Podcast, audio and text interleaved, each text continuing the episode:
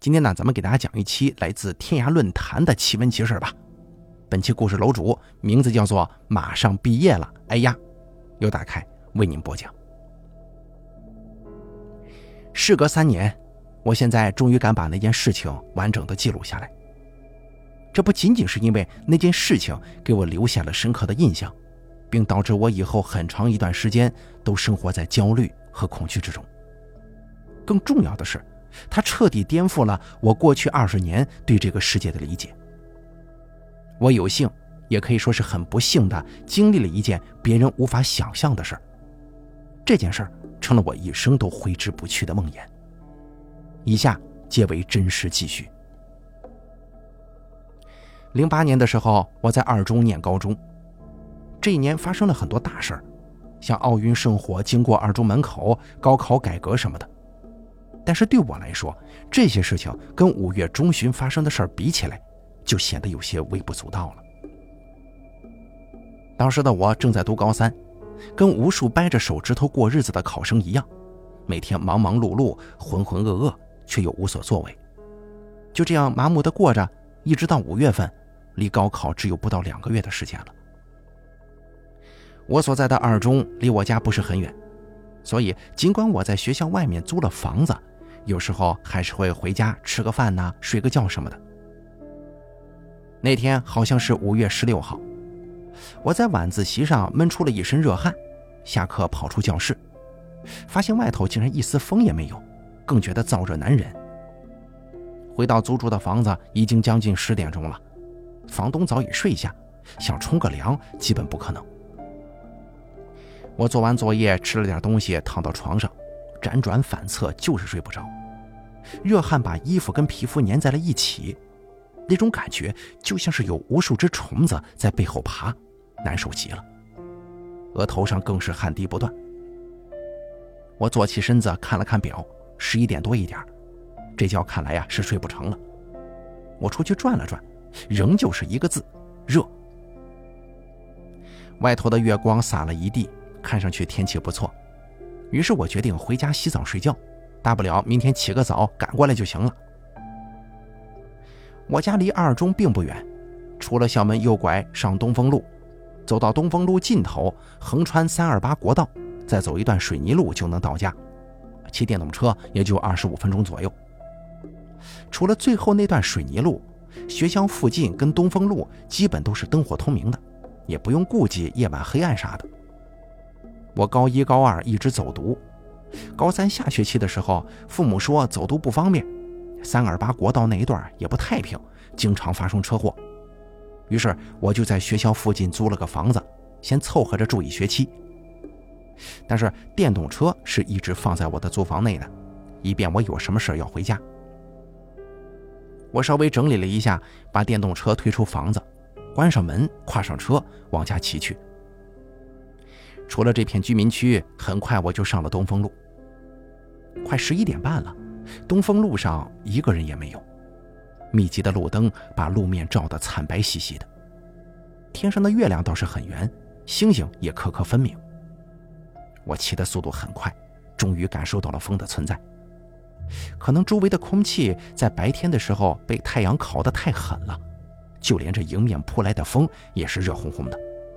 此时的天地就像是一个大蒸笼，逮着人就想把它烤熟了。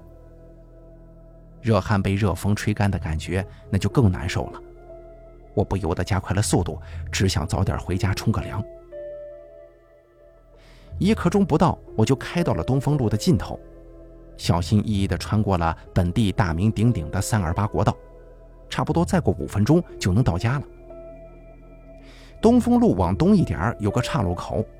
路口朝两个方向延伸开去两条路，一条向东，一条向南。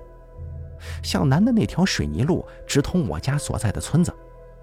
我以前的时候一直走这条路，后来舟山河建厂，不停的有卡车运石料从这条路上走，没过几年就把路给压坏了。现如今这条路已经不能叫路了，路面坑坑洼洼，全是陷阱，小石子儿、大石块散了一地。晚上的时候也没个路灯，根本就不能走人。我只能先往东走一点，东面还有一条路可以进村，那条水泥路没坏，我很少走。有时候白天如果有时间的话，我宁可走那条坏路，或者再绕远一点从西边走，也不愿走那条路。为什么呀？因为那条路上很久以前发生过一件事儿。那个时候的我对一些东西其实是并不相信的，不愿意走这条路，仅仅是不想去想起那件事情来，也没别的什么其他原因。可是那天晚上已经很晚了，再加上我回家心切，也就没想那么多，往东稍微走了一段，就拐上了那条路。可是如果我知道接下来会发生什么的话，即便我立刻回到出租房去睡觉，哪怕被热死，我也会毫不犹豫地立刻回去的。那条路两边是无边无际的稻田，北边是一家液压厂，往南一点点是一片鱼塘。那片鱼塘说大不大，差不多也就三百平方的样子吧。经过鱼塘的时候，我转头瞄了一眼，鱼塘里面的水映衬着月光，平静的没有一丝波澜。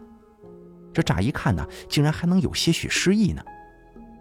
可是等我再转头看前面的时候，我就发现事情有点不大对头了。刚刚明明很热，可是经过鱼塘以后，周围的空气明显变得清凉了起来。我之所以说不对头，是因为虽然路两边是鱼塘和田，可能会让周围的温度降下来一点。但这种清凉绝对不是那种夏夜让人惬意的凉爽。这种凉，或者说是冷，是一种直逼人肺腑的寒意，有点像是大冬天忽然被人泼了一盆凉水的那种滋味。身上的热汗瞬间消失，仿佛这条路脱离了这个已经是夏季的世界，默默地过着自己的冬天。但是这种寒意只是一瞬间的事儿。真正让我感到不对头的，是前面的黑暗和周围的安静。这是一种怎样的黑暗跟安静呢？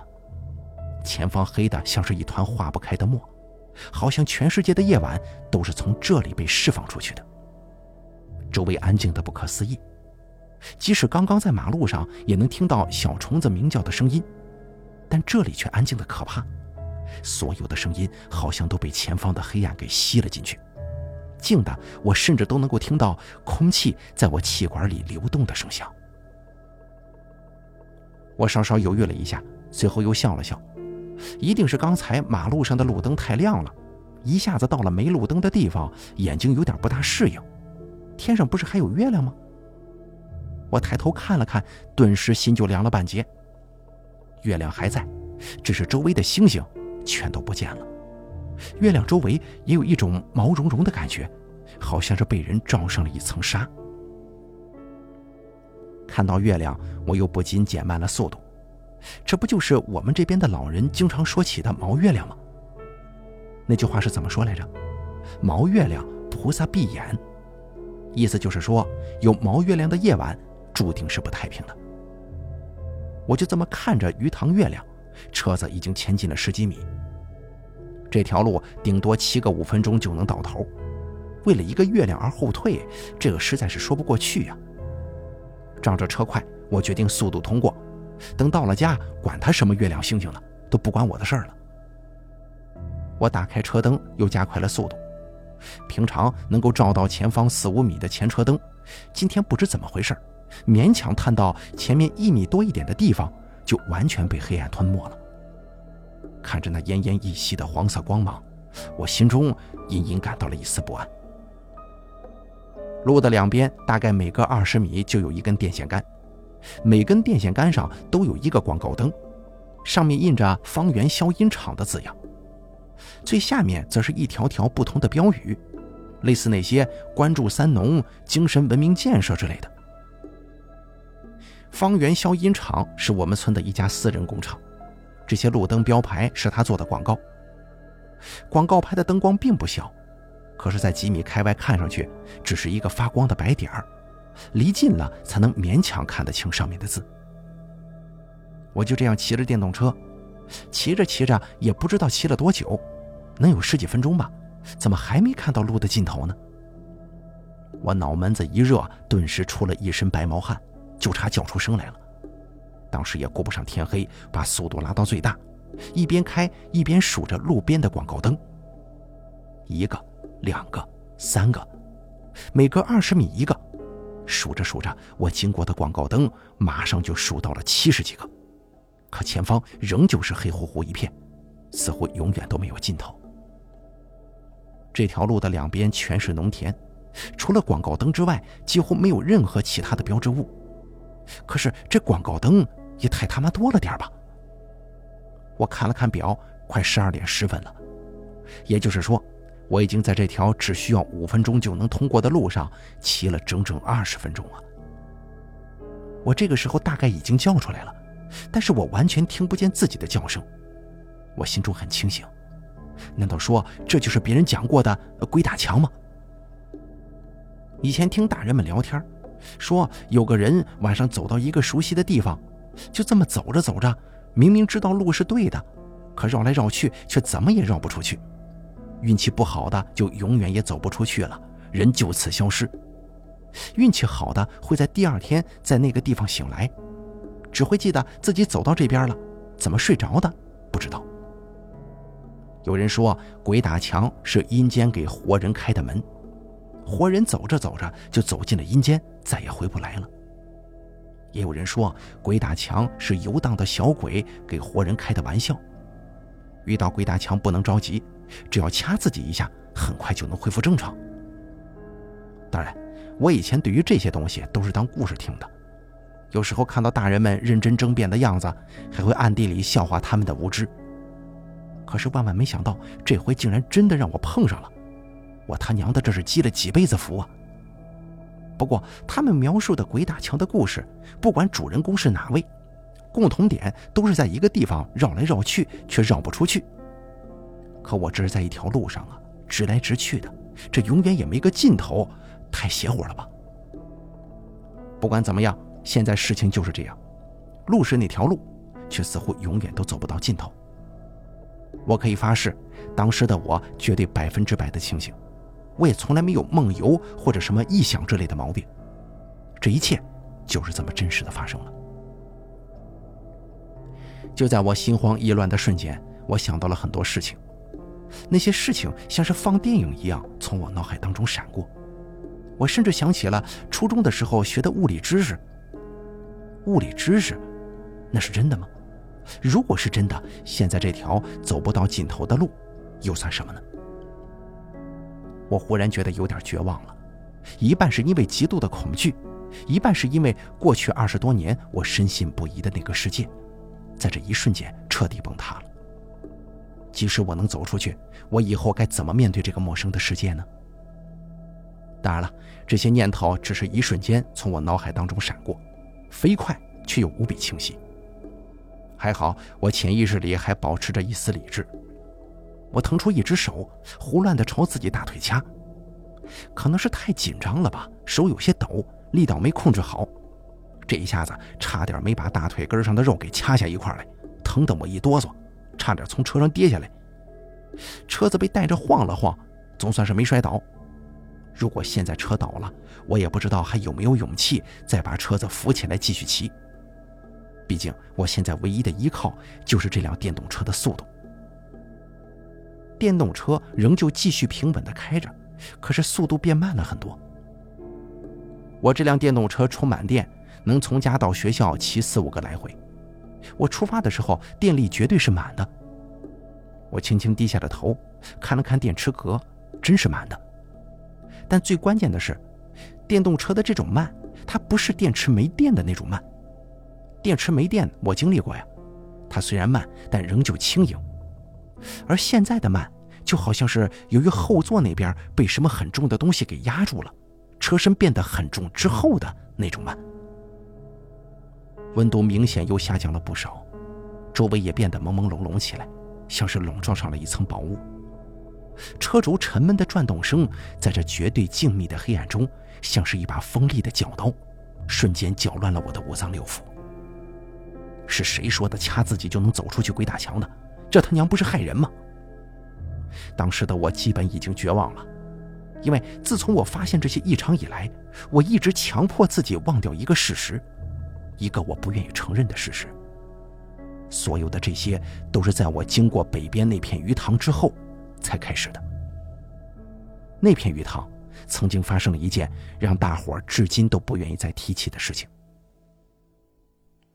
大概在零四年，那个时候我读初中，五月份的某一天，有一个流浪汉从村西进到了我们村他大概五十多岁的样子，右脚有些不太利索，拿了根竹棍一边摇摇晃晃的走路，一边敲敲打打。他头发胡须很脏很长，衣服也很破旧。到的时候，五月份虽然没现在热，但要穿件厚厚的棉袄，这还是谁都受不了的。可那流浪汉却浑不在意，一路笑呵呵的，看得出来他脑子应该是有点问题。他经过我家门口的时候，还笑嘻嘻的往里面看了几眼，被我妈吼了几声吓走了。后来几天他就不走了。白天在村子里游荡，晚上就睡在草堆里。村里人看他可怜，时常给他一些剩饭吃。他每到这个时候就会很开心，笑呵呵的用手抓了就往嘴里放。大概一个星期后，就没有人看见他了。有人经过那片鱼塘，说看到他大白天躲在鱼塘旁边的那片芦苇丛里叫唤。因为他脑子有点问题啊，看见的人也就没怎么在意。后来又过了一段时间，公安局的人下来了，开始到处找人了解情况。我那个时候在镇上上初中，放学总要经过那片鱼塘。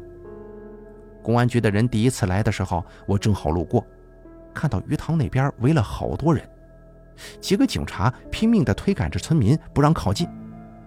我因为好奇，放下自行车就跑过去，透过人缝看了一眼。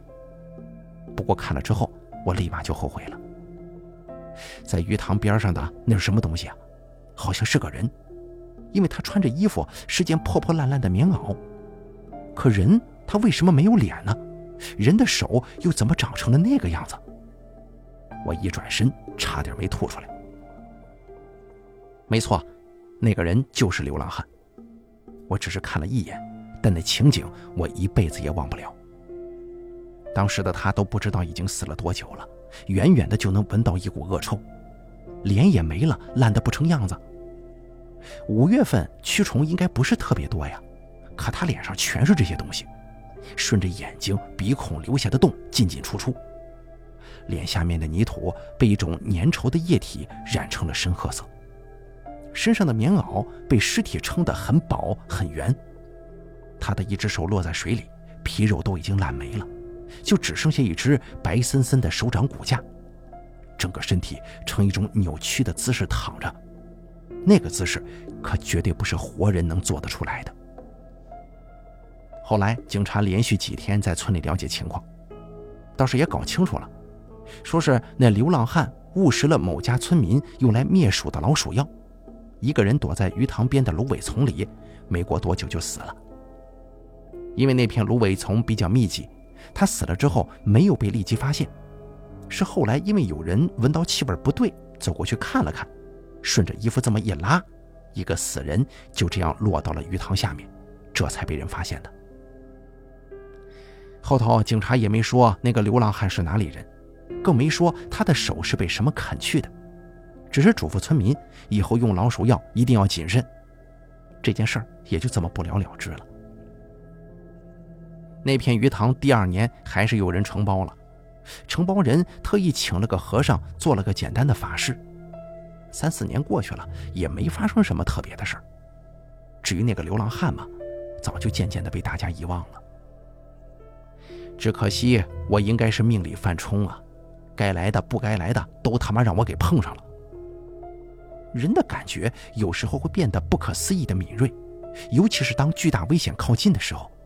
恐惧会使人接收信息的能力变得前所未有的强大，但是这种高度紧张让人很累，恨不得立即闭上眼睛，安静的睡去。我不知道后头是个什么东西，我也不敢回头看。我听人家说过，背后有鬼的时候千万不能回头，人的肩膀上是有灯的，鬼怕那个灯，他不能拿你怎么样。但如果你一回头，这个灯就立马灭了，这个时候鬼就能收拾你了。还有人说遇到鬼了，咬破舌尖吐口鲜血，鬼就不敢近身了。以前被我当作笑谈的话，现在成了绝对的救命良言。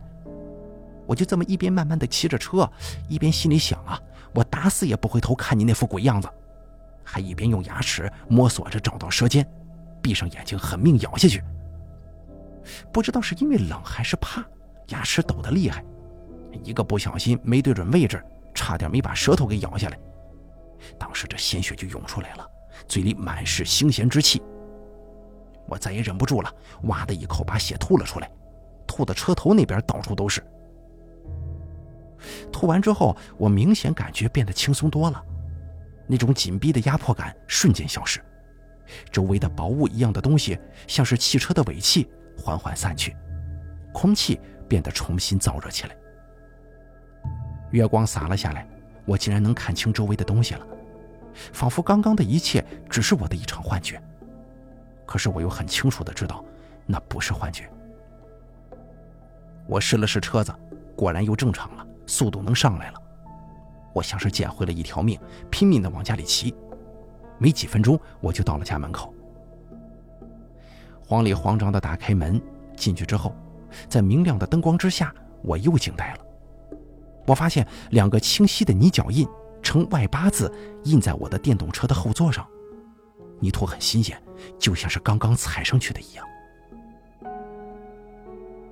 这件事情已经过去三年了，三年中这件事情的每个细节还经常在我脑海里反复出现。它反复的提醒我，这个世界上有许多事情恐怕是人类无法理解的。有些传承了几千年的东西，你不能仅仅用迷信两个字来概括。还有，千万别一个人走夜路啊，尤其是在有毛月亮的夜晚。对了，童子血是好东西，关键时候能救命，这确有其事。至于童子尿行不行，那我就不清楚了。好了，咱们本期节选自天涯论坛的奇闻奇事故事啊，就给大家分享到这儿了。感谢您的收听，咱们下期节目不见不散。